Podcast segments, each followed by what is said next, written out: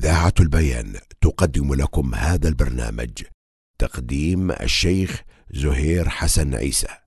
الحمد لله حمدا كثيرا طيبا مباركا فيه، والصلاة والسلام على رسول الله وعلى آله وأصحابه ومن تمسك بسنته بإحسان إلى يوم الدين. أما بعد، أيها الإخوة الكرام، السلام عليكم ورحمة الله وبركاته. أسعد الله أوقاتكم بكل خير.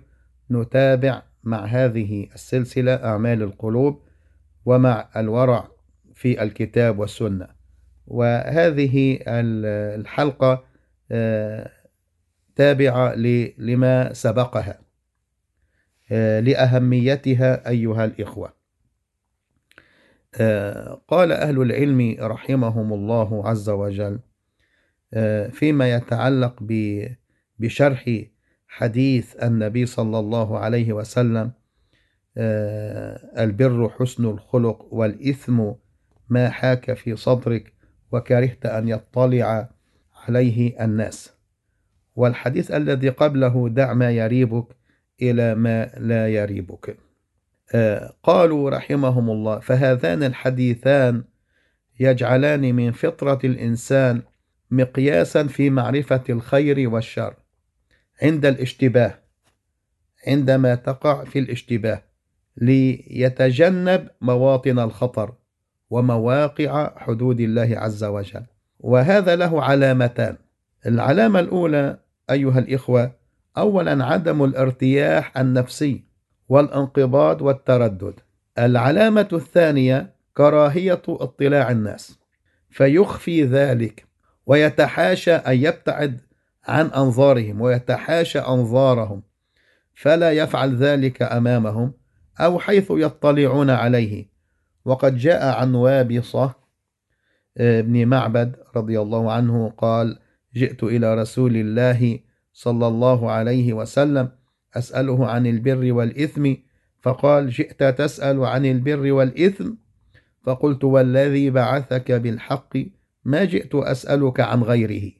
فقال: البر من شرح له صدرك، والإثم ما حاك في صدرك وإن أفتاك عنه الناس. البر، الحديث أخرجه الإمام أحمد وغيره، فالبر من شرح له صدرك، لا تجد معرة فيه ولا انقباضا ولا ترددا ولا تحرجا. والإثم ما حاك في صدرك وإن أفتاك عنه الناس، وإن أفتاك الناس أنت منزعج، لست مطمئنا. ومن يتأمل أحوال الناس، بل من يتأمل أحوال نفسه، ومن يتأمل أحوال الناس اليوم يجد كثيرا منهم يبحثون عن فتوى تبيح لهم ما تهواه نفوسهم، ثم يقفون عند ذلك تعلقا بهذه الفتوى. وهذا في الواقع لا يبيح محرما ولا يحرم حلالا، فإن الحلال ما أحله الله، والحرام ما حرمه الله.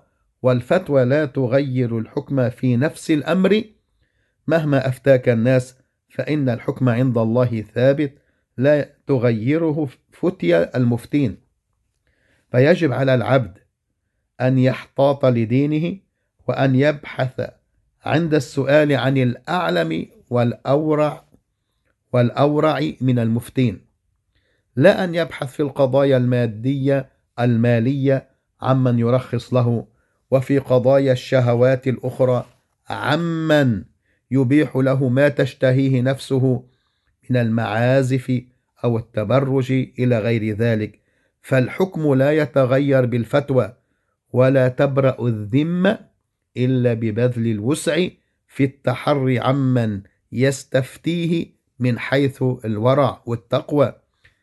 فإذا بذلت الوسع وتحريت وسألت, وسألت من تعتقد فيه الديانة، مع توافر العلم والمكنة من الفتية بشروطها، برئت ذمتك. أما أن يسأل الإنسان كيفما اتفق, كيفما اتفق ويبحث عمن يحلل له ما يهواه، فإن هذا لا يخرجه من العهدة ولا يسلم معه من التبعة، بل هو مسؤول.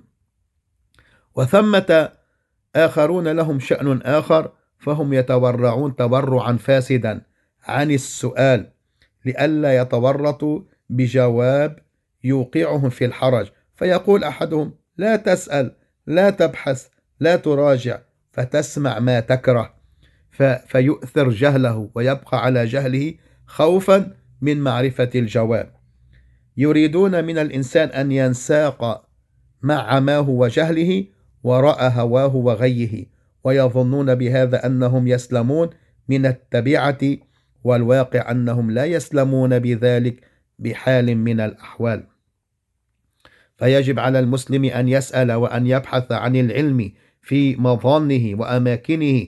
فالنبي صلى الله عليه وسلم يقول: البر من شرح له صدرك، والإثم ما حاك في صدرك وإن أفتاك عنه الناس.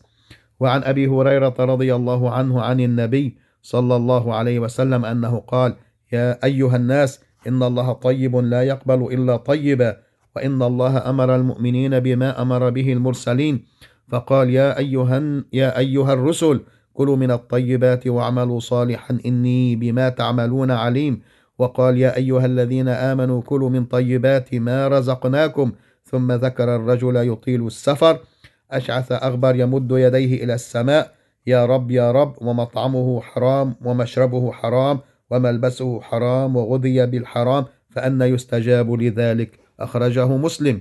فهؤلاء الذين لا يأكلون الطيبات هم الذين لا يتورعون في المكاسب، وإنما يعدون الحلال ما حل في اليد من أي وجه جاء، دون أن يفتشوا أو ينظروا في وجوه مكاسبهم. وقد صح عن النبي صلى الله عليه وسلم أنه قال: إن أطيب ما أكل الرجل من كسبه، وإن ولده من كسبه. الحديث أخرجه أبو داود وغيره. وجاء في حديث آخر: لا يأتين على الناس زمان لا يبالي المرء بما أخذ المال أمن حلال أم من حرام. أخرجه البخاري. وهذا من دلائل نبوته صلى الله عليه وسلم، فإن زماننا شاهد بما أخبر به صلى الله عليه وسلم. أيها الإخوة الكرام، نكمل مع هذه السلسلة ولكن في مجلس آخر بمشيئة الله تعالى. إلى ذاك الحين أستودعكم الله الذي لا تضيع ودائعه، وأصلي وأسلم على رسول الله، والسلام عليكم ورحمة الله وبركاته.